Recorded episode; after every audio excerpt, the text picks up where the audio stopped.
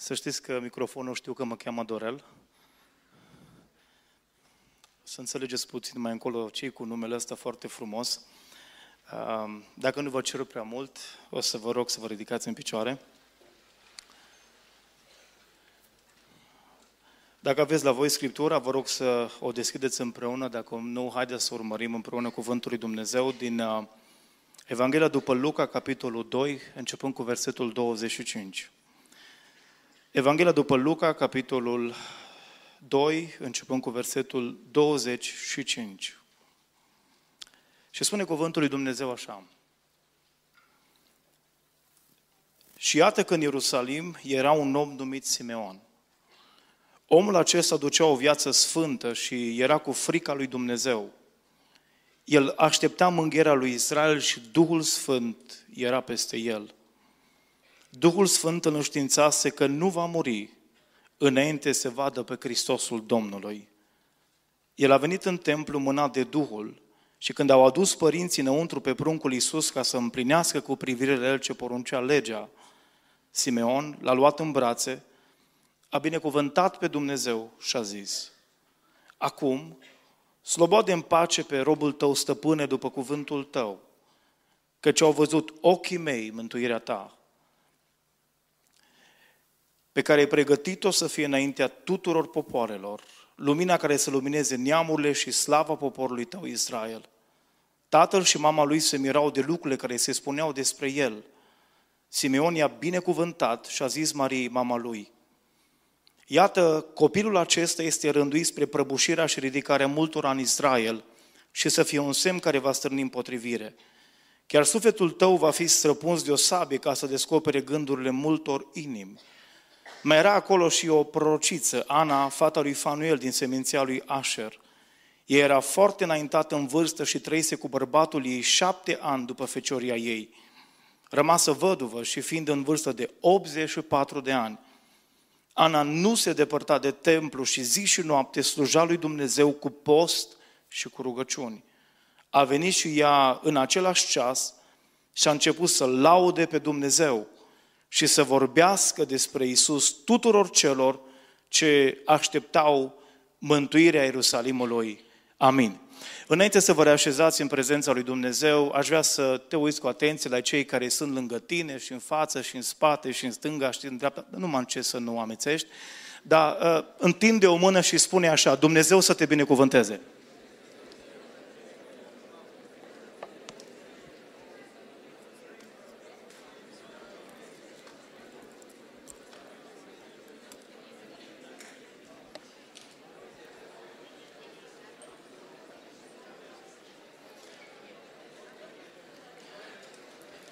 Dacă ați reușit să faceți lucrul acesta, vă invit să vă reașezați.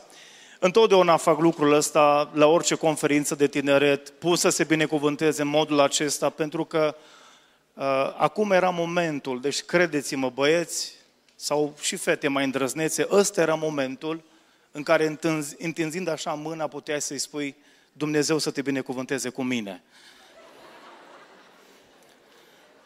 Întotdeauna există un moment potrivit în cadrul acesta. Uh, dacă vreți, o să vă ajut să vă pun să vă saltați la finalul predicii, corect? Încă o dată. Și atunci o să mergi strategic. Bun. Uh, după cum știți, unii care v-ați născut în România sau care probabil că mai urmăriți puțin mediul românesc, uh, eu am un prenume nefericit, foarte nefericit. Deci în România când spui Dorel, îi bai. Întotdeauna când mă prezint înaintea cuiva care nu mă cunoaște, are o reținere așa. Și am spus, ai grijă, nu spar nimic, nu strig nimic. Dorel e numele la în România de reclamă, în care întotdeauna dacă cineva face o, o gafă, dacă cineva strică ceva, se spune Dorel face cu tare, Dorel are recidivat. Vă dați seama ce nume frumos mi-au ales mama și tata, au fost foarte inspirați. Acum, fiind dezamăgit de numele ăsta, într-o zi m-am gândit, bă, hai să mă duc la numele de familie. Că sună bine totuși Cora și un nume mai fericit. Și am făcut un fel de cercetare din asta uh, în arbore genealogic, dar nu numai, și foarte, foarte documentată, să văd de unde vine numele Coraș. Ei, rezultatele m-au speriat puțin mai tare. dacă Dorel îi cum îi, și românesc. Sunt două variante mari și late pentru numele Coraș, fie că e nume de origine maghiară. Ce era să zic, Iono Potkivanok. Uh, și mai există o altă variantă și mai frumoasă, se pare că ar fi un nume bulgăresc. Doamne, și bulgar, sau poate chiar maghiar, nu știu dacă e chiar ok. Dar vreau să vă spun că am avut așa un moment puțin de disperare, dar după aceea singur, singur m-am liniștit. Și am zis, băi, n-are cum să, n-are cum, eu nu sunt nici maghiar, nu sunt nici bulgar, eu 100% român. Și o să vă spun de ce. Pentru că suferă de ceva de care toți românii suferă. E o boală incurabilă. Nici cu vaccin nu trece, nici cu doza a treia, nici cu rapel, nici cu nimic. Curiozitatea. Românii sunt curioși. Și asta m-a determinat în urmă cu ceva timp să, să, să am o aplicare foarte, foarte, zic eu, uh, stăruitoare spre statistici. Ador întotdeauna să citesc sondaje, statistici, chestionare, lucruri care, dacă vreți, cifre care arată anumite realități. Ei, dar așa am ajuns în urmă cu 4-5 ani de zile la un sondaj de opinie făcut de către unul dintre cei mai mari profesori de sociologie din lume. Este vorba despre un britanic pe nume William Marston. Și în urmă cu câțiva ani de zile, acest sociolog britanic a coordonat un studiu de sondare opiniei publice, punându-le la mai bine de 3.000 de oameni următoarea întrebare. Pentru ce trăiești? Mai bine de 3.000 de oameni au fost întrebați pentru ce trăiești. Și sub uh, protecția anonimatului, bineînțeles, oamenii au fost liberi să răspundă. După câteva săptămâni de zile, aproape două luni de zile de centralizarea rezultatelor, vreau să vă spun care a fost răspunsul predominant la întrebarea pentru ce trăiești. Gândiți-vă că mai bine de 3.000 de oameni din toate categoriile profesionale și uh, cu școală și cu mai puțină școală, și tineri și bătrâni, și bărbați și femei, au răspuns la întrebarea pentru ce trăiești. Dragii mei, când am aflat rezultatul acestui uh, sondaj de opinie, am fost absolut șocat. Pentru că 95% știți ce au răspuns? Habar n-am. 95% din oameni întrebați au răspuns la întrebarea pentru ce trăiești? Habar n-am. Habar n-am. Acum, dacă ar fi, dacă aș fi și eu o leacă sociolog, dar nu am înclinațiile acestea, dacă aș întreba poate pe cineva de aici din cor, nu o să fac fiți pe pace, nu. Dar dacă ar fi să întrebăm pe cineva, nu știu, hai de acolo, ridică-te, vreau să te întreb, tu pentru ce trăiești? Îți fer convins că ne-am luat limbajul ăla de biserică și am spune, după cum spunea Sfântul Apostol Pavel, pentru mine a muri este câștig, iar a trăi este Hristos. Hai să lăsăm citatele. Și hai să vedem care e realitatea. Știți de ce? Pentru că în această zi, în această după masă, Duhul Domnului te întreabă tu pentru ce trăiești. Și Dumnezeu nu are nevoie de replici frumoase, Dumnezeu nu are nevoie de cuvintele tale frumoase, de estetica frazelor, pentru că Dumnezeu știe realitatea ta și realitatea vieții mele. Dragii mei, în urmă cu 2000 de ani au trăit doi oameni.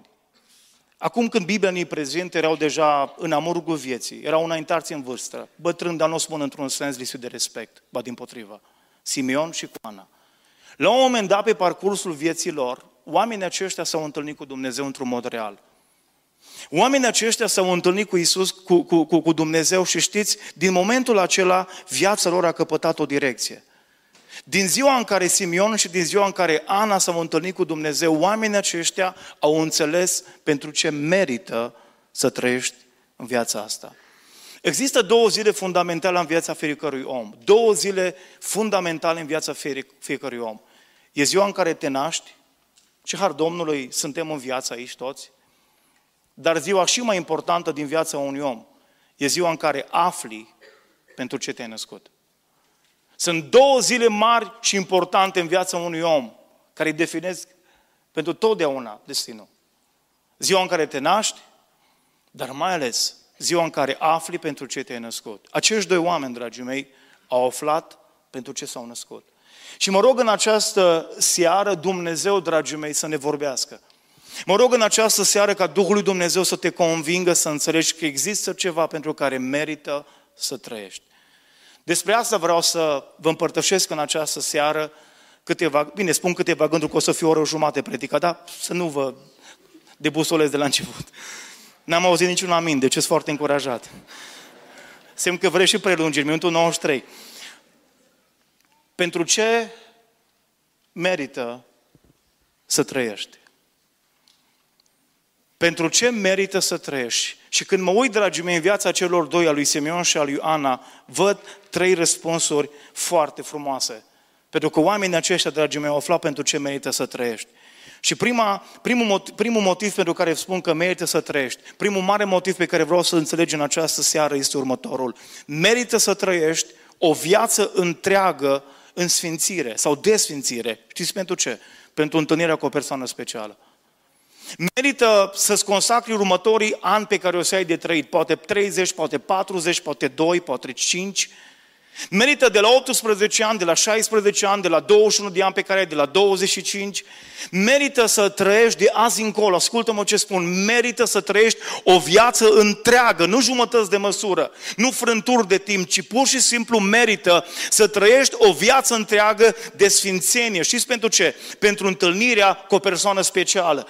Și această persoană specială, dragii mei, este Isus Hristos, Fiul lui Dumnezeu. Știți de ce? Pentru că va veni o zi, spune Sfânta Scriptură, Scriptură, când toate națiunile pământului vor fi adunate la un loc, Matei capitolul 25, și înaintea lui Isus Hristos, regele regilor și împăratul împăraților, domn al domnilor, vor sta cu toții și mici și mari, vom sta cu toții într-o bună zi și spune că toate neamurile pământului vor fi adunate înaintea lui, și români, și spanioli, și englezi, și arabi, toți vom fi adunați înaintea lui Dumnezeu. Și în ziua aceea, dragii mei, îl vom vedea. Și spune cuvântul lui Dumnezeu în Apocalipsa, capitolul 1, că orice ochi îl va vedea.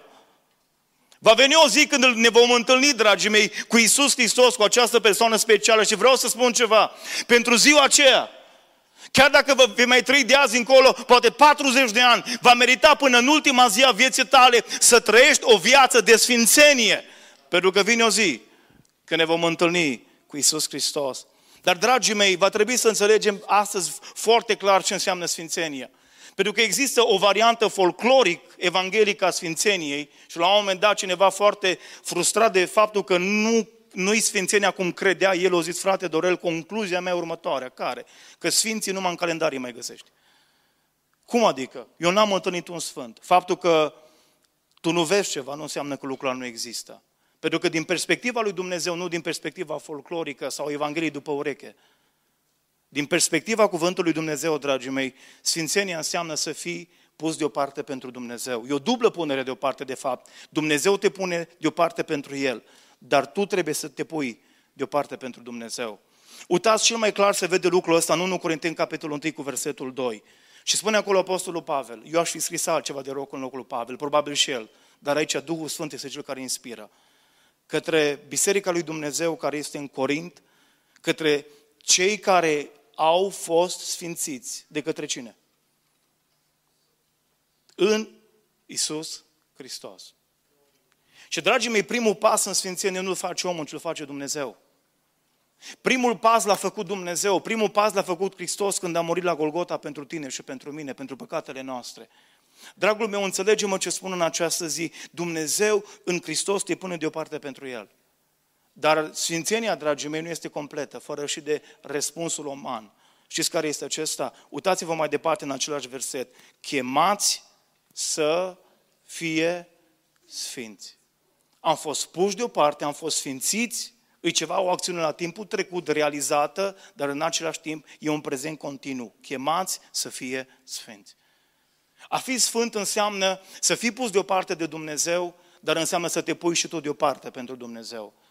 Spune cuvântul lui Dumnezeu despre femeia aceasta, Ana, că zi și noapte sluja lui Dumnezeu. Femeia aceasta s-a pus deoparte pentru Dumnezeu zilele și nopțile.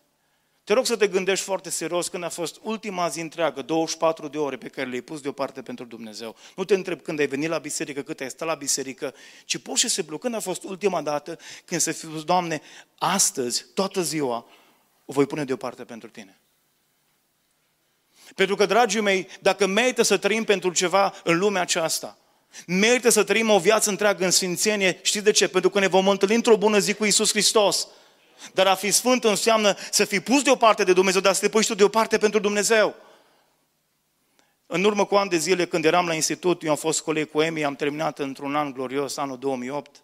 Noi am făcut foamea pe vremea aceea în facultatea de teologie, am trăit mult prin credință.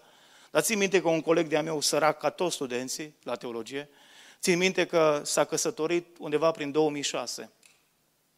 Și un unghi de-a lui, milos, i s-a făcut milă de el pentru că nu-și permitea să meargă în luna de mere. Ce lun? La românii săptămâna de mere, la alții e o lună, noi săptămână.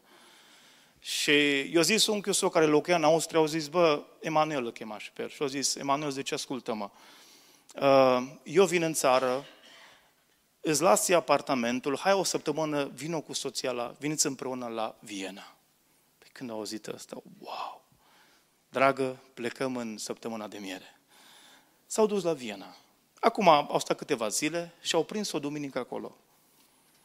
Zice, Dorel, mă duc în uh, centrul Vienei, unde e uh, Stefan Platz, unde e Stefan Dom, ăla, biserica e celebră din, din centrul Vienei. Duminica, acolo era un fel de scenentă din asta biblică, cu personaje, cu îngeri, cu demoni, cu tot felul de personaje. Cu oameni chinuiți, cu oameni damnați, cu oameni salvați. Dar printre ei, zice, era și unul care juca rolul diavolului. Avea un trident din ăla, o furcă din aia cu trei coarne acolo, mai împungea pe unul, mai fugea după altul pe scenă, juca un rol. Mă zice, eu m-am apropiat, aveam un aparat din ăla preistoric, Canon, din ăla foto, și să fac câteva poze. Și au zis la un moment dat, în timp ce eram acolo, m-am apropiat să fac și o poză cu scena aia, judecata de apoi, era probabil ceva. Dintr-o dată, văd că se uită diavolul la mine, ăla care juca pe diavolul. Și se uită la mine așa insistent. Și zice, Emanuel! Am înghețat. La care zice soția, te cunoaște? Bă, nu-l cunosc. Uh, nu-l cunosc. Uh, Emanuel, fii bine cu... Ce? Fii binecuvântat. Bă, stai mă, cine ești? Bă, eu Ionuț. Care Ionuț? De la fanfară, mă, de la biserică din Cluj. Bă, ce faci aici? Stai că-ți povestesc după. O terminat toată reprezentația aia, s-o da jos, s-o da... Oh, brother, vină în coace, fii binecuvântat. Bă, ce faci aici? Păi cum ce să fac? Muncesc. Bă, omule, dai duminica, mă înțeleg, dar bine mă dore, dar tu, eu am știu că tu lucrezi undeva la o fabrică. Da, mă, da, bă, dar duminica, la biserică, bă, dore, știi că pentru 70 de euro ce nu face omul? Pentru 70 de euro în plus ce nu face omul? Și, și, și am rămas cu, cu, cu povestea asta lui, știți de ce? Pentru că îmi dau seama că de foarte multe ori, dragii mei, uh, când e vorba de a te pune deoparte pentru Dumnezeu, nu vorbim de viață, de suflet, de inimă întreagă, la unii este greu să pună o duminică deoparte pentru Dumnezeu. Vorbim de sfințenie, dragii mei, dar ascultați-mă, femeia aceasta, Ana, zice cuvântul Dumnezeu că și-a pus deoparte zilele și nopțile pentru Dumnezeu. Dar mai mult de atât, oameni buni, ascultați-mă, a fi sfânt înseamnă să treci de la frica de oameni și să ajungi la frica de Dumnezeu. Nu există sfințenie din perspectiva biblică câtă vreme omul mai este frică de oameni, câtă vreme mai stai în capcana aceasta a cursei și a fricii de oameni, pentru că a fi sfânt din perspectiva lui Dumnezeu nu înseamnă doar să te pui deoparte, ci înseamnă să treci de la frica de oameni la frica de Dumnezeu, spune versetul 25, cuvântul Domnului despre Simeon. Și iată că în Ierusalim era un om numit Simeon. Omul acesta ducea o viață cum? Ducea o viață sfântă. Omul acesta, gândiți-vă, într-o zi, Duhul Sfânt al lui Dumnezeu îi spune, Simeon, tu nu vei muri până când nu-L vei vedea pe unsul lui Dumnezeu, până când nu-L vei vedea pe Hristosul. Și din momentul acesta, ascultați-mă, Simeon are îndrăzneala ca întreaga lui viață să o trăiască pentru clipa aceasta. Omul acesta nu i-a mai fost frică de oameni, de socră, de nevastă sau mai știu de cine. Omul acesta, dragii mei, i-a fost frică de Dumnezeu și și-a trăit viața în sfințenie. Și spune Biblia, primul atribut al sfințeniei lui Simeon este că omul acesta ducea o viață sfântă. Dar a fi sfânt înseamnă un, un lucru foarte important, să treci de la frica de oameni și să ajungi la frica de Dumnezeu. Spune cuvântul lui Dumnezeu că frica de oameni, știți ce este? O cursă. Frica de oameni este o cursă. O să niciodată, a fost un moment când am realizat că în viața mea am o mare problemă cu frica de oameni. Cât eram de păstor și la evangelizări. Cu câțiva ani în urmă, cred că vor șase ani, poate cinci, șase ani la număr, primesc un telefon de la o biserică din Viena. frate Dorel, uh, am vrea să vii la noi, uite, facem luni, marți și miercuri trei seri de stăruiță pentru botez cu Duhul Sfânt. Mă zic, dar eu nu sunt proroc, nu cred că mai... Nu, nu, nu, zice, ascultă-mă care e treaba. Chemăm și un frate care e pe rugăciune, dar am vrea ca tu să vii să pregătești trei mesaje despre Duhul Sfânt, lucrarea Duhului Sfânt. Oh, așa mai merge. Dar cu cine o să fiu? Cu fratele cu tare. Oh, haleluia! Știam cine The Holy Fire Man. Și zic, bun, Emi știe. Zic, perfect, venim. Țin minte, o trecut timpul, luni dimineața ne-au luat frații zbor, pentru că nici pe vremea aceea nu eram în Schengen ca și astăzi. Ne-au luat un zbor de la Cluj, țin minte, Cluj, București, București, Viena, o scală de șase ore. Acum, luni dimineața, la ora 9, în avionul Tarom, un ATR, nu știu dacă ați prins avioanele vechi ATR, erau de vreo 35-40 de ani vechime, în care te rugai, Doamne, fă să se mai învârtă alicea aia încă o dată. Mai ales când erai peste creasta făgărașului, uf, îți venea să imprimi și tu așa o dinamică în alicea aia. Țin minte, ne-am urcat în avionul Tarom, Cluj, uh, București, Otopeni. Tixit avionul de oameni care mergeau la București cu treabă. Foarte mulți erau politicieni. La un moment dat, în timp ce ne-am pus centurile, ne pregăteam să, să decolăm, eu așa am făcut ochii mari dintr-o dată. Și prietenul ăsta meu, fratele cu rugăciunea, zis, bă, dar ce te mire așa? Bă, pe cine ai văzut? Bă, zice, parcă ai avut așa o arătare. Bă, mai încet, mai încet, mai încet. Tu știi cine e în fața noastră? Cine? Băi, Kelemen Hunor. De cine e ăla? E președintele partidului UDMR. Așa, și să se pochească. Bă, mai încet, mai încet, mai încet, mai încet. Te rog, eu mai încet, te rog. Bun, trec două, trei minute. Eu deja aveam Zoom-ul, se vorbea dimineața despre Zoom, deja mi-a format Zoom-ul. Mă uitam în avion. Pe cine mai văd aici? Iar la... Bă, pe cine ai mai văzut iară? Bă, lăi politicianul ăla. A, și să... Bă, gata, te rog, mă încet. La un moment dat, deja, deja decolam, mă uit, mă uit. Bă, pe cine ai mai văzut și de data asta? Dorel, serios, pe cine? Bă, mai încet. Uite acolo în spate, așa. Uite-te la la cu ochelari. Dar cine-i? Bă, ăla Augustin Zegrean. Gabi, nu, nu, nu, mă, Augustin. Cine e ăla? Ăla e judecător la Curtea Constituțională din România. Bă, ăsta e cel mai tare pe justiție. Și să se... Taci, te rog. Trec 10 minute, să uită la mine, știam ce vine în cap. Dorel, pregătește-te. Pentru ce? Te evangelizez. Ce să mă evangelizez? Că eu, Dorel, te evangelizez. Noi nu ne cunoaștem. Cum să mă cunosc? Nu ne cunoaștem, fii atent, eu vorbesc cu tine, dar trebuie să aud alții. Bă, te rog, orice avea în cap, te rog, te rog frumos, potolește-te, e avionul mic, eu am emoții cu zborul. Și a început, dintr-o dată. Dorel ziceai că te cheamă, nu? Păi da. Uh, și-a scos, avea o Biblie mare. Dorel zice, tu ești creștin? Încerc, mă lupt. Mă lupt, lupta cea bună, a credinței. Nu, nu, nu, ești creștin? Păi da, îs. Dorel, tu citești Biblia? Să ne înțelegem. Vorbea cu mine, dar la un moment dat s-a făcut liniște tot avionul. Uh, zic, da, citesc Biblia. Tu știi ce scrie în cuvântul lui Dumnezeu? Tu știi ce scrie acolo în Evanghelia cu tare început, oameni buni. 30 și ceva de minute, aproape până am aterizat. Iisus Hristos este Domnul, Iisus Hristos este Fiul lui Dumnezeu. În urmă cu 2000 de ani pe acest pământ blestemat a venit Fiul lui Dumnezeu să aducă mântuire, să aducă lumină, să aducă pace, să aducă... Vreau să vă spun, N-am mai auzit nici ca de guvernul, moțiune de cenzură, n-am mai auzit nimic. Aia auzisem în primele 5 minute. S-a făcut o liniște. La un moment dat, stewardezele de la Tarom, care mai veneau să dea cu un par cu apă așa, mergeau încet în slow motion, nu cumva să deranjeze evangelizarea. Eram cu o arătare acolo.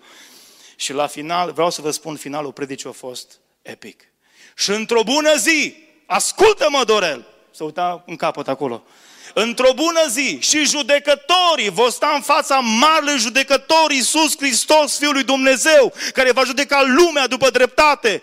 M-am predat, vă spun sincer, m-am zis gata, am zis, m-am predat. Uh, știți, ne-am ajuns, am ajuns în terminal la Tarom, la Otopeni, acolo am stat. Stăteam așa, bă, zic, bă, mai foai. Și în momentul ăla m-am dus puțin mai departe de el, că el era înflăcărat, vreau să mai apuce pe câțiva acolo, erau la îmbarcare, zic, bă, poate ultimul zbor, bă, taci, lasă-i. Și m-am așezat și efectiv în momentul ăla am simțit ceea ce Duhul lui Dumnezeu mi-a spus. Dorel, tu crezi că el nu e ok, așa Tu crezi că el face ceva nebunesc.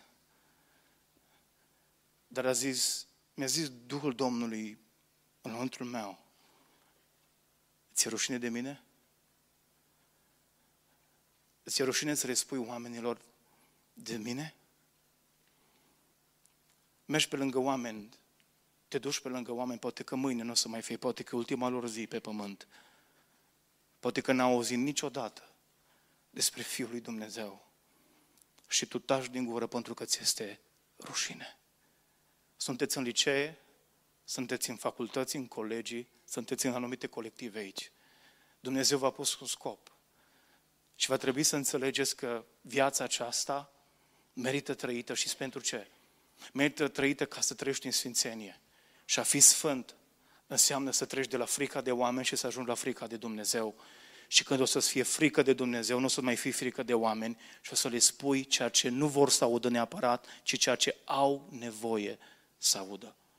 Să audă că există șansă, că există mântuire. Al doilea principiu, pentru ce merită să trăiești? Doi, merită să trăiești o viață întreagă de slujire. Știți pentru ce? Pentru implicarea ta într-un plan special. Am spus că merită să trăiești o viață întreagă în sfințenie pentru întâlnirea cu o persoană specială. Ne vom întâlni într-o bună zi cu Isus Hristos. Orice ochi îl va vedea. Dar ascultă-mă, pentru ce merită, la întrebarea fundamentală a acestei seri, pentru ce merită să trăiești? Pentru că în funcție de asta ne vom trăi viața cu sau fără pasiune. Și va trebui ca cea mai mare pasiune a vieții noastre este să trăim pentru Dumnezeu. Și să trăiești nu o zi, nu un weekend, nu o dată pe săptămână când vii la biserică sau vii la repetiții, ci să trăiești în fiecare zi, la fel ca și Ana, zi și noapte pentru Dumnezeu.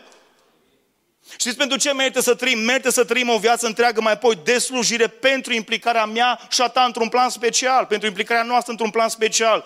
Și este vorba despre slujirea lui Dumnezeu, pentru a sluji în lucrarea lui Dumnezeu. Însă vreau să vă spun ceva foarte important aici. Crede-mă, când vine vorba despre slujire, nu contează vizibilitatea, ci contează responsabilitatea. Când vine vorba despre a sluji lui Dumnezeu, nu contează cât ești de vizibil, ci contează cât ești de responsabil în lucrarea lui Dumnezeu. Veți spune, frate, doresc știu că acum, da, e foarte ușor să vorbești tu despre că nu contează cât ești de vizibil, cât te mai cheamă oamenii, că unde te mai cunosc. Vreau să vă spun cu toată sinceritatea, suntem în casa lui Dumnezeu. Au fost atâtea momente în viața mea când mi-aș fi dorit să nu mă cunoască nimeni. Unul dintre ele s-a petrecut în plină pandemie, când trebuia să facem testele alea PCR ca să pot să zbor cu avionul. Țin minte că Trebuia să merg undeva la evangelizare în Germania, aveam zbor de la Timișoara, noi stăm în Oradea, un oraș foarte frumos, superb, dar nu avem curse, asta e problema. Adică avem aeroport, dar nu avem curse. Și atunci uh, trebuia să zbor de la Timișoara și trebuia, mi-am adus aminte în ultimul moment, hei, ai uitat să-ți faci testul la PCR pentru COVID. M-am dus repede în aeroportul din Oradea, mă duc acolo, erau vă două asistente medicale care prelevau probe, îi dau buletinul, poftim, vă rog repede că grăbi, că pierd avionul la Timișoara. Bine, bine, mi-au luat probe de salivă, au zis, în 10 minute, 10 minute, zice, aveți rezultatul. Mă pun, stau pe, în terminal acolo, mă plimbam, mă, mă stau 10 minute, mă zic, hai nu 10, fie 12 minute. După 12 minute mă duc la ghișeu. Zic, nu vă supărați, rezultatele, testul PCR, că imediat. Doamnă, știți, dar eu zgrăbit, eu pierd avionul. Imediat.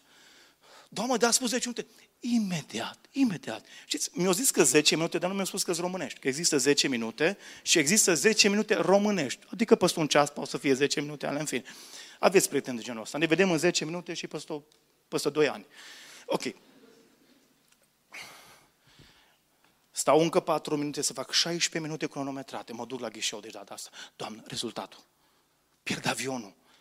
Imediat. Doamne, mi-a spus acum 4 minute, Doamne, zice, mi-a spus, uite, au trecut 16 minute și am început, vă spun că deja pierdeam avionul, la care dintr-o dată se uită femeia la mine, așa, puf.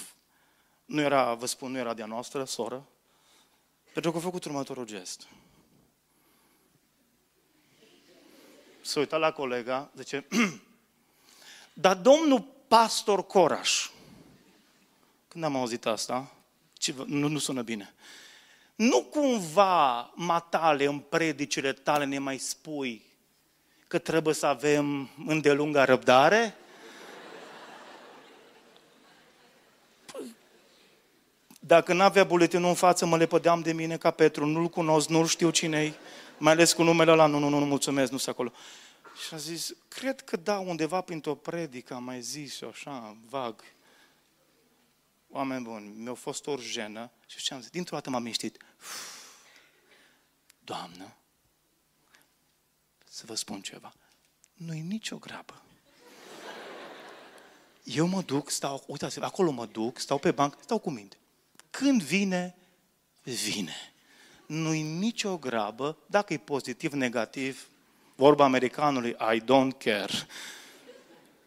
Stați acolo liniștit. Bă, oameni buni, de nu trebuia să mă duc, îmi venea să plec din aeroportul să mă mai vadă nimeni.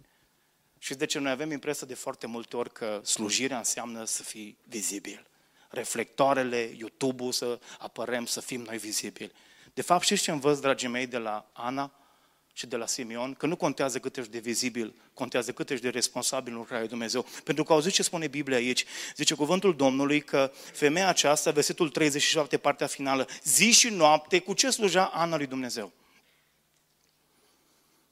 Zi și noapte. Ana sluja lui Dumnezeu. Știți cum am vrea noi tinerii, uh, uh, generația actuală? Știți cum am vrea? Mă bag și eu, eu am 38 de ani, la mulți ani, Doamne ajută dar eu, mă rog. Știți cum am vrea să sune versetul ăsta, dacă ar fi Evanghelia scrisă de noi, Evanghelia dorințelor noastre? Știți cum ar suna versetul ăsta? Vreau să vă spun așa. și Ana avea o voce extraordinară.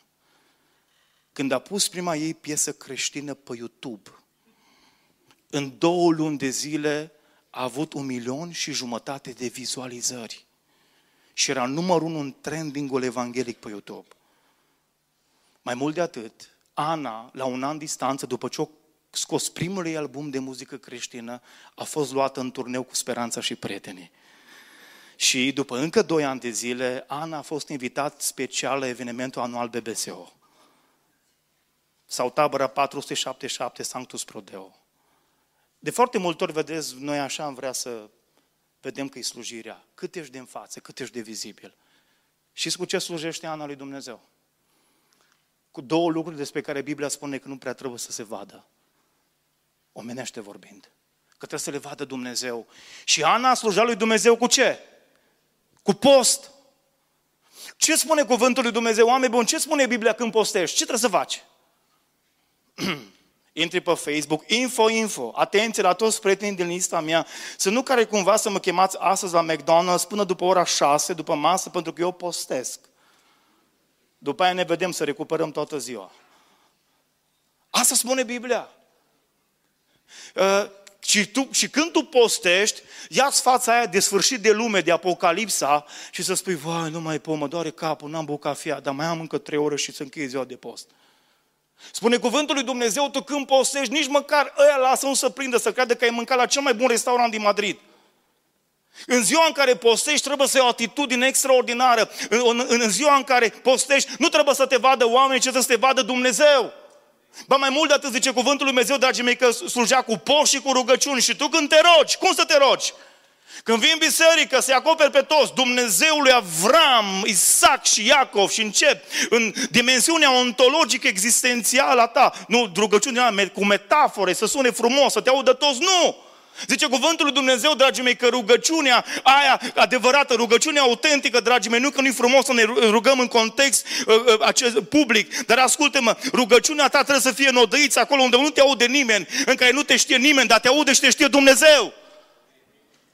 Pentru că ascultați-mă, femeia aceasta, dragii mei, nu a cunoscut-o nimeni, cu Ana nu-și făcea nimeni selfie până în aeroport. Ui, sora Ana, hai să facem o poză cu ea, sora Ana, nu ne dea un autograf. Păi femeia asta, ascultați-mă, nu știa nimeni în biserică.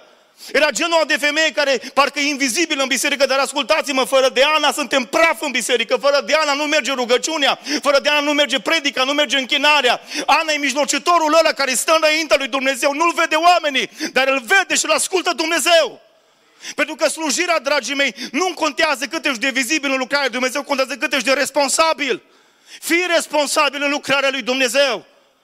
Mai mult de atât, în slujire, dragii mei, vreau să vă spun că nu simțurile trebuie să ne condiționeze, ci principiile. Ăsta e un alt punct, dragii mei, foarte important aici, dacă mai încă n-ați adormit. dă un cot sfânt în numele Lui Iisus Hristos.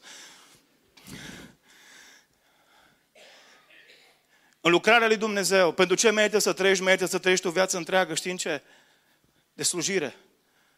Pentru implicarea ta într-un plan special și în lucrarea lui Dumnezeu, în slujirea lui Dumnezeu, nu contează vizibilitatea, contează responsabilitatea, nu contează simțurile, ci contează principiile. Și știu că asta nu e prea ușor de digerat în contextul nostru pentecostal. Pentru că noi suntem cu corazonul. Asta știu și eu în spaniolă, vă rog să mă iertați. La, pe vremuri mă urmăream și o plângeam la telenovele când eram mic. N-aveam mate vreo unul acasă, ce vreți. Era un singur program. Țin minte și acum, Perla Neagră cu Andreea Del Boca. Nu știu cât mă traumatiza copilăria. N-aveai pe vremea alte opțiuni. Sunteți o generație privilegiată totuși. Dar știți, noi suntem oia cu corazonul, cu feeling-ul. Dacă simțim, facem, dacă nu, nu. Spune cuvântul lui Dumnezeu că femeia aceasta, ne dă Biblia următorul detaliu, auziți? Era foarte înaintată în vârstă și trăise cu bărbatul ei șapte ani după ce? După fecioria ei. Versetul 36. Trăise șapte ani după fecioria ei. Acum să ne înțelegem în contextul antic, o tânără la 14-15 ani era măritată. Era căsătorită la 14-15 ani. Gândiți-vă că undeva pe la 21, hai, 22 de ani, Ana s-a căsătorit. Și spune cuvântul lui Dumnezeu că o trăi cu bărbatul ei cât? Șapte ani. S-a măritat la poate 15 ani, la 22 de ani rămâne văduva. În mod normal vreau să vă spun că din 10 cazuri, 9 ar fi reacționat în locul lui Ana în felul următor. Doamne, nu mai vin la biserică. Nu există dramă mai mare pentru cineva decât să piardă pe cel pe care îl iubește, cu atât mai mult să fie sos sau soție.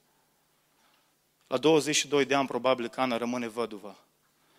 Și cu inima frântă și cu inima zdrobită. Dar și ce spune Biblia? Rămasă văduvă și fiind în vârstă de 84 de ani, că nu s-o recăsătorit după aceea, Ana ce făcea? Ascultați. Nu se depărta de ce? De templu. Nu aici e pasiunea. Restul cuvinte. Cât ești de pasionat nu când uh, îți merg lucrurile bine, când ești pus în față să cânți, când toate lucrurile sunt faine în viața ta. Pasionat, pasiunea ta cu adevărat se vede când ești la pământ din punct de vedere emoțional. Se vede dacă mai slujești sau nu. Sunt unii care dacă s-au prăbușit criptomonedele nu mai slujesc lui Dumnezeu. Mi-au zis, nu mai pot, sunt o depresie, ce au căzut criptomonedele. Toți banii mei s-au dus. De foarte multe ori aud argumentul ăsta, frate, nu mai simt. Și pentru că tu nu mai simți, tu nu mai slujești. Să retrag unul după altul, dezertează din armata lui Dumnezeu pentru că nu mai simțim. Însă știți ce învăț de la Ana, dragii mei? Că trebuie să slujești pe Dumnezeu, că adevărata pasiune înseamnă să te raportezi nu la simțurile tale, la emoțiile tale, ci să te raportezi la Dumnezeu, la principiile Lui, la cuvântul Lui. Voi lăuda pe Domnul când? Duminica. Spune, voi lăuda pe Domnul în orice vreme, lauda Lui va fi când? Totdeauna în gura mea. Îl voi sluji pe Dumnezeu și când mă doare, și când îți la pământ, și când îți distrus. Îl voi sluji pe Dumnezeu și când nu înțeleg, și când înțeleg. Îl voi sluji pe Dumnezeu și când îți plin cu sănătatea și sunt foarte ok. Îl voi sluji pe Dumnezeu și când analizele medicale arată groaznic și mă duc din rău în mai rău. Îl voi sluji pe Dumnezeu nu raportându-mă la emoții, ci îl voi sluji pe Dumnezeu raportându-mă la principiile Lui. Dumnezeu este vrednic să primească toată laudă, toată slavă, toată gloria. Și când e fain și când e mai puțin fain. Și când vin o mie la biserică și când vin 30 marțea. Pentru că trebuie să slujești pe Dumnezeu în orice vreme. În orice vreme, lauda Lui va fi totdeauna gura mea. Pentru ce merită să trăiești? Închei spunându-vă astăzi că merită să trăiești o viață întreagă mai apoi cu speranța împlinirii unor promisiuni speciale. Ăsta este adevăratul sens al vieții. Și când îl ai dobândit și când ai înțeles pentru ce merită să trăiești, ai și pasiune. A fi pasionat înseamnă să ai un scop în viață pentru care să te lupți până în ultima zi a vieții tale. Pentru ce merită să trăiești? Merită să trăiești o viață întreagă cu speranța împlinirii unor promisiuni speciale. Și ce spune cuvântul lui Dumnezeu despre Simeon? Ne dă un detaliu interesant. Spune în partea a doua, versetului 25, el aștepta, el aștepta, el aștepta. Ce? Pensia. Îl imaginez pe o scenă din România, da? Mi-l imaginez pe Simeon, poate că avea 80 de ani. S-a dus, a ieșit în stradă. Și o striga la Petre de pe săgar. Petre! Bă, n-ai auzit guvernul Ciolacu ne... N-ai auzit că o, o crește punctul de pensie sau nu? N-ai auzit ceva? Sport, ceva social, ne dau ăștia sau... Bursa crește anul ăsta? N-ai auzit bursa de merit sau socială? Crește? Ce așteptări avea Simeon? Un om la 80 de ani probabil, auziți, și ce aștepta?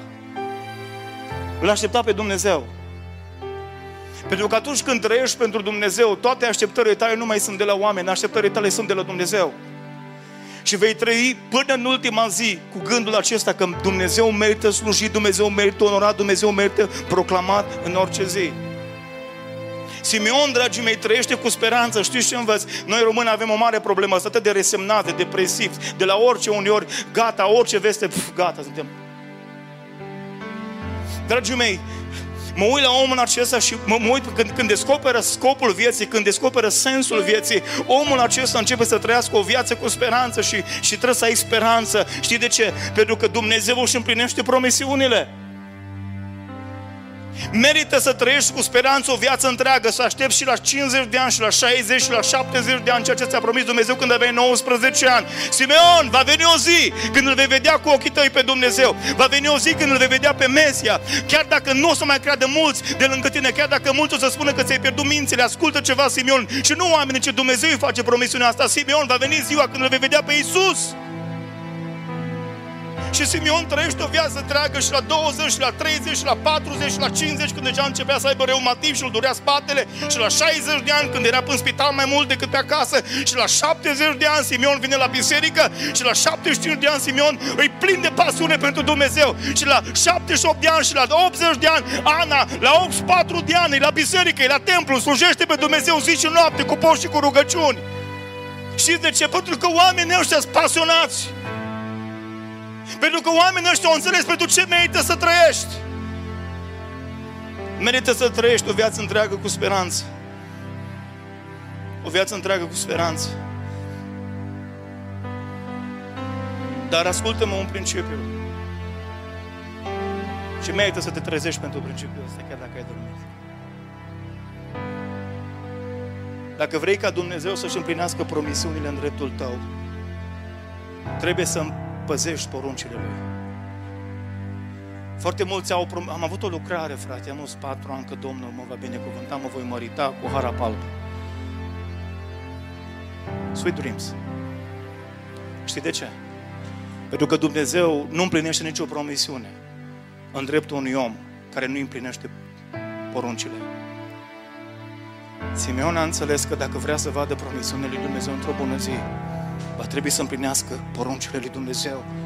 Și era în Ierusalim un om care ducea o viață sfântă. Și era o femeie de 84 de ani care zi și noapte slujea lui Dumnezeu cu post și cu rugăciuni. Pentru că oamenii ăștia împlineau poruncile și oamenii care împlinesc poruncile vor vedea promisiunile lui Dumnezeu împlinindu-se în viața lor. Vreau să spun că, în încheiere, că promisiunile lui Dumnezeu pentru noi nu sunt numai pentru viața viitoare. Dumnezeu are o promisiune și pentru viața asta. Când i-a promis Dumnezeu lui Simeon că o să-L vadă pe Iisus? Până când? După moarte sau înainte? Și a zis, nu vei muri. Scută-mă, Simeon, nu vei muri până când nu-L vei vedea pe Mesia. Adică, dragii mei, înțeleg că sunt promisiuni pe care Dumnezeu le împlinește pe pământ și există promisiuni pe care Dumnezeu le împlinește în cer.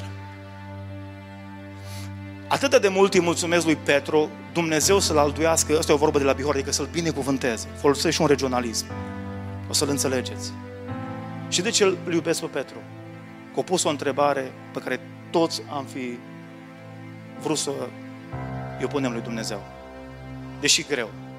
Era într-o zi Petru cu colegii lui, cu cenicii și era Iisus. Și mi imaginez scena asta acolo înainte. Bă, zi tu. Nu zic hai mă Ioan, tu ești ucenicul prea iubit, hai întreabă tu, tu ai pus... Nu, nu, nu, nu, nu, nu, nu poți să întreb asta. Iacov, e frate tău, hai, du-te întreabă. Nu, nu, nu, nu, nu, nu pot întreba. Matei, hai că tu ai fost pe la vamă, nu, tu, tu ai avut tupeu, tu ai luat 50 de euro așa, fără să clipești. Bă, eu nu, nu, nu, nu întreb. Și o să Petru, bă, știți ceva? Las că întreb. Învățătorule, trebuie să te întreb ceva. Spune Petre. Petru nu zice direct, duce prin învăluire. Amintea Emie de textul ăsta din Luca 18. Învățătorule, hai să spun ceva. Uh, știi, cu ceva timp în urmă când noi ne-am întâlnit, eu eram pe lacul, macul, la lacul lui Ghinezaret. Da? Ții minte, eram acolo la pescuit. Știu, Petru. E adevărat că atunci când m-ai prins tu, uh, eu nu prinsesem nimic toată noaptea. Eram o leacă de faliment. Dar să știi că, în general, business-ul meu cu Petru și asociații mergea foarte bine. Deci, credem, aveam, eram la bursă aproape cotați. Zăi, Petre. Și ceva o să întreb. Uh, apropo, știi că am plecat de acasă, nu? Am lăsat-o pe soacră mea, ai vindecat-o, știu, mulțumesc. Dar am lăsat atâtea. Am lăsat business-ul, mi-am lăsat corăbile, mi-am lăsat familia și știi, eu, eu, am venit, eu am venit după tine. Eu sunt de luni de zile după tine. Zi, Petre, ce vrei să spui cu adevărat? Au vrut să zică Petru, Doamne, ne-am lăsat totul și te-am urmat. Cu ce ne alegem? Te fi așteptat să zică Iisus, vai Petre, dar cum ai putut să întrebi asta? Nu. Și au zis și spune Iisus. Luca capitolul 18 cu 28, adevărat vă spun că nu este nimeni care să-și fi lăsat și aici nu e vorba de abandon, atenție, e vorba de priorități. Căutați mai întâi de toate ce? Părăția. Adevărat vă spun că nu este nimeni care să-și fi lăsat casa sau nevasta sau frații sau părinții sau copiii pentru ce? Pentru împărăția lui Dumnezeu. Și atenție. Și să nu primească, atenție aici, când și cum. Să nu primească, spune cuvântul lui Dumnezeu, mai mult în viacul acesta de acum. Și în viacul viitor ce? Viața veșnică. La 18 ani, Emil la 20 s-a întâlnit cu Dumnezeu. Pe mine însă Dumnezeu m-a scos dintr-o discotecă. Eram la capătul la trei ani de rebeliune groaznică împotriva lui Dumnezeu. M-am certat cu Dumnezeu în ăștia trei ani de zile de rebeliune, cum nu vă puteți imagina. A fost într-o revoltă teribilă împotriva bisericii în care am crescut. L-am negat pe Dumnezeu la un moment dat. Am trecut prin toate stările de agnosticism posibile aproape de ateism la un moment dat. Dar după trei ani de zile de rebeliune, într-o noapte, în cel mai neașteptat loc cu putință posibil, Dumnezeu mi-a vorbit. Și țin minte că am ieșit din discotecă noaptea aceea și am intrat în biserica lui Dumnezeu, pe care o iubesc. Dar când m-am întors la Dumnezeu și când m-am pocăit, mi-am pierdut toți prietenii. Toți prietenii. Toți prietenii. Zici, bă, e nebunit.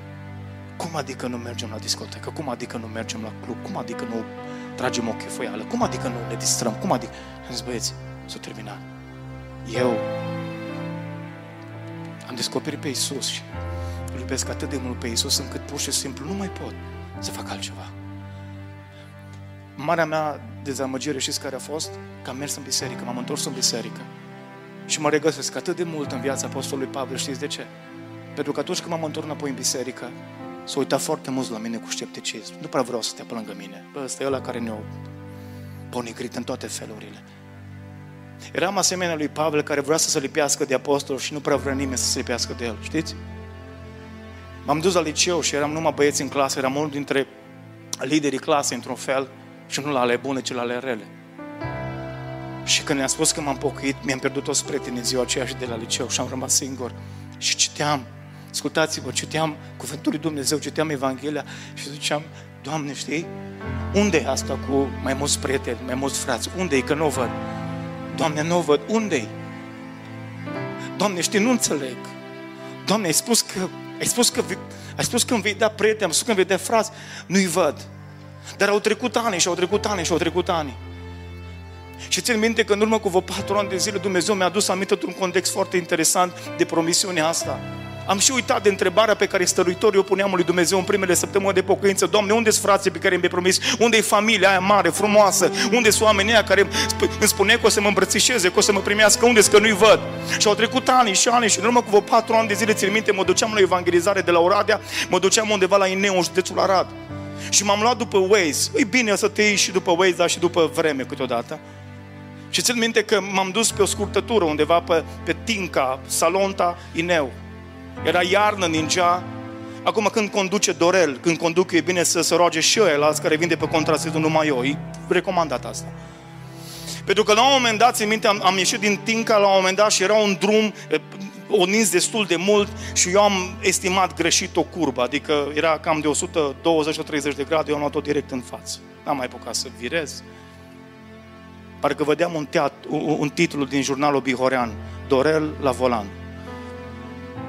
Ți minte că am zburat cu mașina direct în șanț, într-un capăt de șanț acolo, mașina s-a ridicat de, am de spate în sus cu amândouă roțile. Doamne, eram la îmbrăcat la costum pregătit de evangelizare. Era la fără 25. Eu, Doamne, ce fac acum? N-am cum să mai plec de aici. Să-i sun pe frate, să sun pe frate, frate păstor, rugați-vă pentru mine că am zburat cu mașina în șanț. Puneți-mă înaintea Domnului, nu cred că mai ajung. Ce să zic? Am dat jos din mașină și am zis, Doamne, dacă poți să faci o minune, acum ar fi momentul. Eu sunt penticostal, cred, dar cred că acum ar fi momentul potrivit să faci o minune. În ideea în care să vină cineva pe drumul ăsta uitat de lume, pe care nu s-o băgat nimeni, trimite-mi o mașină. Țin minte, după vreo 3-4 minute vine o primă mașină. Efectiv, a făcut semne disperat. O trecut pe lângă mine, probabil că m-a văzut ce fel de șofer. Zic, nu, nu, nu vă face de lucru cu el, pe ce mai departe. Nici nu a oprit. O venit o a doua mașină după câteva minute și ăștia au redus puțin, Vă spun, făceam semne disperatele. Nu a oprit nimeni. Eram disperat. Nu sunt niciodată seara aceea. Vine a treia mașină. Ei, fac semne. Trece, trece de curbă, oprește și vine înapoi pe mașalier. Țin minte și acum o dace albă, Logan, și am văzut cu adevărat o minune dintr-o Dacia Logan s-au dat șapte bărbați jos. Sfidând legile fizice, matematicii, n-ai cum, ascultați-mă, șapte bărbați la costum cu două acordeoane, cu trei taragoate, n-ai cum, imposibil, n-ai cum să pui șapte bărbați și nu erau slim fit, credeți-mă, într-un Logan. Și ți minte că se dă jos șoferul? Frate Dorel, pace, pace ai nevoie de ajutor? Puțin, dar nu așa numai. Dacă vreți să vă deranjați, nu-i mare lucru, așa, e, e scos de aici. Frate Dorel, slavă lui Dumnezeu, zice. Și poate te-o băga Băiețul și pe mine. Păi eu băga Duhul Sfânt, credeți-mă, pentru mine. Uh, zice, stai, hai să vă ajung, nu, nu, zice, țin tu de Biblie, lasă, ok. Țin de Biblie. Băi, oameni buni, șapte bărbați, când au pus mâna pe Loganul ăla, tractări autodivine, așa au fost. În două minute a fost mașina mea în drum. Dorel, nu vrei să vină unul? Nu, e ok, ok, mă descurc. Unde mergem? Mă, noi mergem la evangelizare, nu mă știu, pe lângă Chișinău Criș. Eu la Ineu. Domnul să fie cu tine. Frate Dorel, Domnul să te binecuvânteze. Domnul, îngerii Domnului să te păzească. Amin, am primesc asta. Să te bărască în jurul meu și la volan să conducă dacă pot. Au plecat ei și după aceea m-am dus spre Ineu. Și dintr-o dată mă revăd pe mine la 18 ani. Nopți la rând, plângând, singur, părăsit. Când strigam către, după Dumnezeu, Doamne, unde-s frații? Unde e familia aia care mi-ai promis-o? Și mi-aduce aminte Dumnezeu, hei, ți-aduce aminte de stricătul tău. Înțelegi acum? Vezi acum? Hei, pe un drum uitat de lume, dar nu de Dumnezeu. Ți-am trimis șapte oameni, frați, care te cunosc, să te ajute. Și n-a fost singurul moment în viața mea când Dumnezeu a intervenit în modul ăsta. Și ce vreau să vă spun? Dumnezeu se ține de cuvânt. Au fost un moment în care pentru nu știu câte ore Dumnezeu mi-a dat un nou imbol. Merită, Dorel, să slujești pe Dumnezeu merită, merită, să, merită să parcurgi mii de kilometri pe lună, merită să, merită să vii, merită să slujești, merită să te dedici, merită să te implici, merită să te rogi, merită să postești, merită să slujești, merită să stai cu mâinile ridicate, merită fiecare minut, fiecare secundă, fiecare clipă pe care o petrești pentru Dumnezeu. Știi de ce? Pentru că vine o zi că Dumnezeu își împlinește promisiunile precum în viața lui Simeon. Se vine o zi în care Simeon îl ține în brațe pe Iisus Hristos și își vede promisiunile împlinite, pentru că Dumnezeu, dragii mei, ne spune în seara aceasta, ascultă-mă tu tânărule care ești aici în locul acesta, care ai 16 ani și încă ne descoperi scopul vieții, tu care ai 18 ani, tu care ai 21 de ani și îngești o crisă poate existențială, tu care ai 23 de ani și la o răscuce de drum puternic a vieții și ești într-o ceață teribilă, nu știi încotro să o iei. Dumnezeu spune în seara asta, hei, merită să trăiești pentru mine. Haideți să ne ridicăm în picioare în seara aceasta.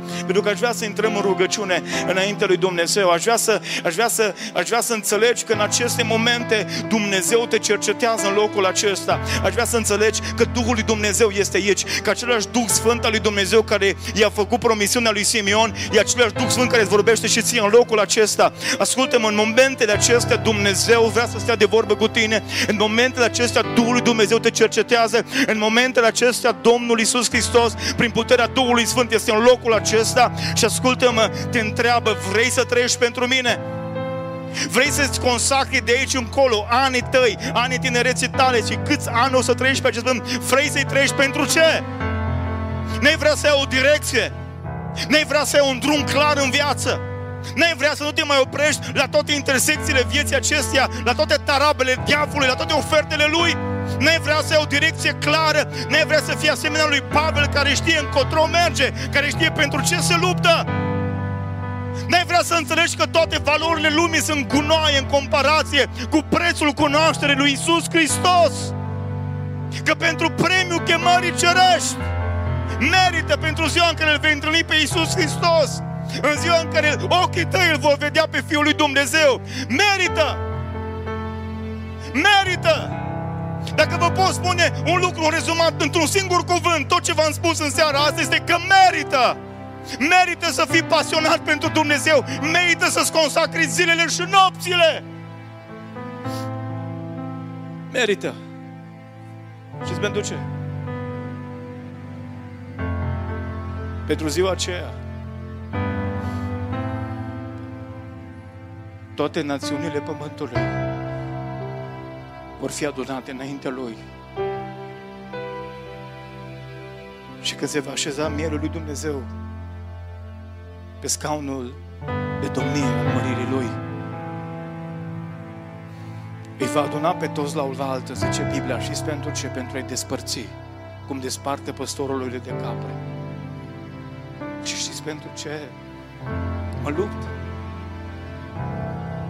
Știți pentru ce? Deși uneori poate spune Emi mai bine.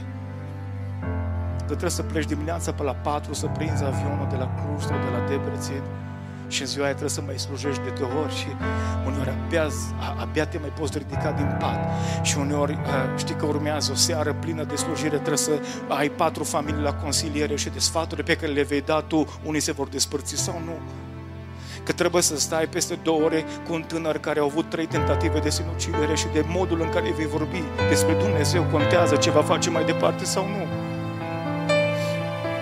Și pentru ce merită toate astea și pentru ce merită uneori să fii cu inima efectiv frântă. Și pentru ce merită. Știți ce mă motivează, știți ce mă animă, știți ce îmi dă putere. Când, când, când am momente când, când, când am momente când parcă nu mai, nu mai pot, când parcă nu mai știu uneori, uh, Doamne, unde să mă duc, că să o apuc. Știți ce mă motivează? Mă motivează că știu că va veni o zi când dintre miliarde și miliarde și miliarde și miliarde de oameni care au trăit vreodată pe acest pământ, într-o bună zi, din marea aceea masă de oameni, din miliarde de oameni care vor sta înaintea regelui la ziua judecății de apoi, Hristos îmi va spune, hei, vino tu, binecuvântatul Tatălui de moștenește împărăția al Tatălui meu care ți-a fost pregătită de întemerea lumii.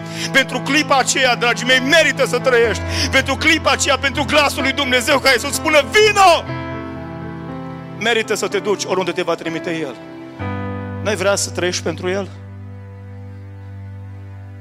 Vrei să te rogi pentru asta? trebuie să spui mie sau altcuiva de aici nimic. Trebuie să-i spui lui Dumnezeu dacă vrei sau nu o să trăiești pentru El. Nu cred în teatralism, cred în sinceritate. Cred că trebuie să-i spui ceva lui Dumnezeu. Sau dacă n-ai să-i spui nimic, nicio problemă, poți să mergi mai departe cum ai venit. Dar dacă sunt oameni aici, dacă sunt tineri în locul ăsta care înțeleg că trebuie să iau o decizie radicală în seara asta, că nu mai merge cu jumătăți de măsură, că nu poți să stai șapte ore pe Netflix toată noaptea și să vii duminică dimineața la biserică să spui că ești plin de puterea Domnului, că nu mai merge. Ori îi spui deoparte zile și nopțile pentru Dumnezeu, ori nu pui nimic. Nu să, n-ai, n-ai ceva să-i spui lui Dumnezeu astăzi? Sunt oameni aici, sunt tineri aici care vor să-i spună ceva lui Dumnezeu? Vrei să spui lui Dumnezeu și ceva, Doamne, nu mai vreau jumătăți de măsură, nu mai vreau uh, pocăința aia de fațadă, de duminica, de conjunctură, să mă vadă unul sau altul. Nu vreau, Doamne Dumnezeu, numai de ochii oamenilor, ci vreau pentru că mi-este frică de Tine și pentru că Te iubesc. Vreau să-mi consacru viața pentru Tine. Vreau să intri în rugăciune în momentele astea. Toți cei care aveți ceva de spus lui Dumnezeu în momentele astea, spuneți-le. Nu mie, nu altcuiva, ci spuneți-le lui Dumnezeu. Și dacă simți nevoia să să întinzi o mână în disperarea ta, în neajunsul tău, în limitele tale, în neputințele tale, nu, nu întinde spre un om în seara asta. Nu întinde spre predicatul, nu întinde spre nimeni. Dacă simți nevoie să întinzi o mână în semn de dependență, trebuie să o întinzi spre Dumnezeu în seara asta, să spui, Doamne, știi, aici, aici, pe ultimul rând, Doamne, din biserica asta, dar eu sunt la. Eu sunt la care trebuie să trăiesc pentru Tine începând de astăzi. Îmi trebuie să oameni aici, nu vă pun să închideți niciun ochi, nici o geană, nici să nu închideți, ascultați-mă, e o, e, o, e o chestie cât se poate de directă, ascultă-mă, nu contează ce văd eu, contează ce spui tu și ce faci în momentele astea.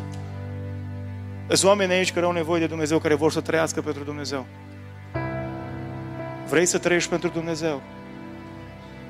Întindeți o mână spre El seara asta. Spune, Doamne, știi? Ridică-mă de aici. Vreau să mă prind de Tine în seara asta. Vreau să Vreau să trăiesc pentru Tine, Doamne. Vreau să trăiesc pentru Tine, Dumnezeu. Și vreau ca orice pasiuni străine să fie arsă în seara asta și vreau să se aprindă focul Duhului Sfânt în viața mea și vreau să ar pentru Tine, Doamne. Și vreau să ar pentru Tine. Și vreau să ar pentru Tine în biserică. Și vreau să ar pentru Tine și la școală. Vreau să ar pentru Tine, Doamne.